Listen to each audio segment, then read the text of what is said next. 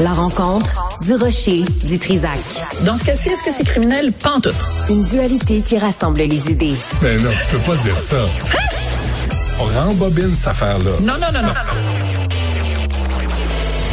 Prends soin de toi, là. Oui, Hein? tu me protèges. Je le sais. Compte toi-même. La rencontre du rocher du Trisac. Écoute, Benoît, quand Ouais. je parle. Madame Durocher. Oui, bonjour. Ben oui. Euh, là, quoi, t'as as encore des questionnements sur euh, ta sexualité? ou- Non, moi? Ouais? Non. Mon, ma sexualité, non. Ni mon sexe, ni mon genre. Moi, je, je suis Rien. une femme. J'ai Ok. quelque chose à t'annoncer. Je suis une femme. Et euh, il y, a, il y a- il y a vraiment... Non, un- non, ça là, là. Euh, non seulement je suis une femme, mais il y a un phénomène qui m'énerve beaucoup.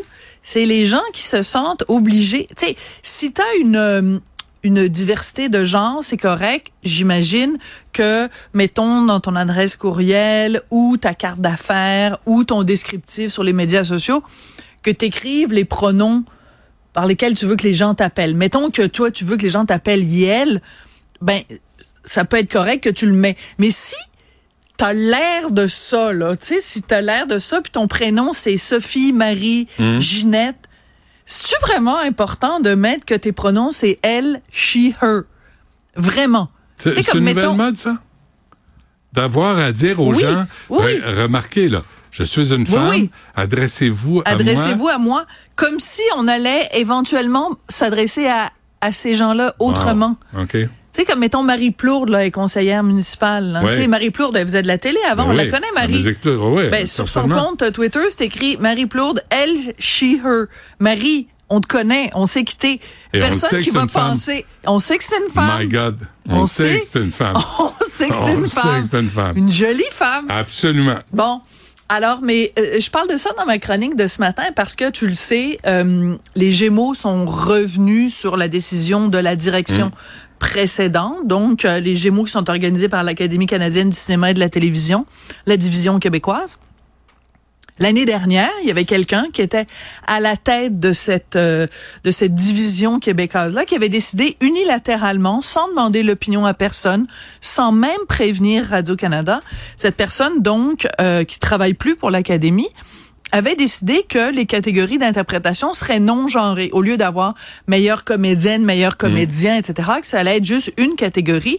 Et quand elle avait été interrogée, cette personne-là, qui est une femme, quand elle avait été interrogée par le journal de Montréal, elle avait dit ben le genre c'est fluide. Aujourd'hui le genre c'est fluide et on voulait laisser les membres de l'académie, les comédiens et comédiennes, euh, libres de s'inscrire, tu sais, libres de s'identifier comme ils le voulaient. Donc peut-être homme, peut-être femme, peut-être rien du tout. Peut-être un esprit flottant dans les airs. Et ça avait provoqué vraiment un tollé. Et donc, euh, moi, je trouve ça quand même assez réjouissant qu'aujourd'hui, donc, la l'académie dise, ben non, cette année, là, les prochains, les prochains Gémeaux, il va y avoir une catégorie pour les gars, une catégorie pour les filles. Donc, j'applaudis. Mais quand même, ça m'inquiète. Parce que c'est une tendance de fond dans la société de dire le genre est fluide, donc on va éliminer ça, ces catégories-là. Parce que les Gémeaux n'ont rien d'autre à faire, ou l'organisation quelconque, Ouais.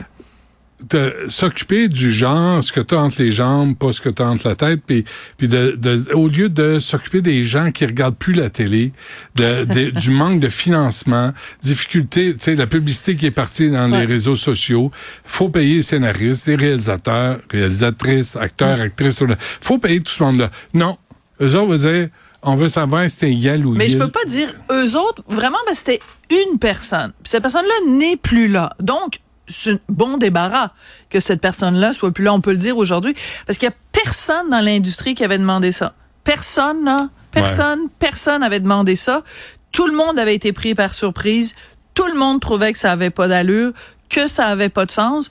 Puis je m'excuse, mais tu sais, c'est les catégories les plus écoutées aux Gémeaux. Quand tu écoutes les Gémeaux, tu veux savoir c'est qui va avoir le Gémeaux meilleur comédienne, meilleur comédien. La, géné- tu sais, la, la population en général, là, qui regarde la télé, sont chez eux, là, puis ça, c'est comme sur la liste numéro un non, de la c'est pas dans leur priorité. liste. C'est pour ça. Es-tu sûr? Non, c'est pas dans leur, c'est pas dans leur priorité. Et c'est pour ça que je trouve, d'un côté, je suis contente, en effet, que les Gémeaux aient dit, ben non, on revient, on a, on s'est remis un cerveau entre les deux oreilles. On revient aux bonnes vieilles catégories. Mais je suis quand même inquiète parce que la raison pour laquelle ça s'est fait, c'est que je te le dis, c'est un mouvement de fond.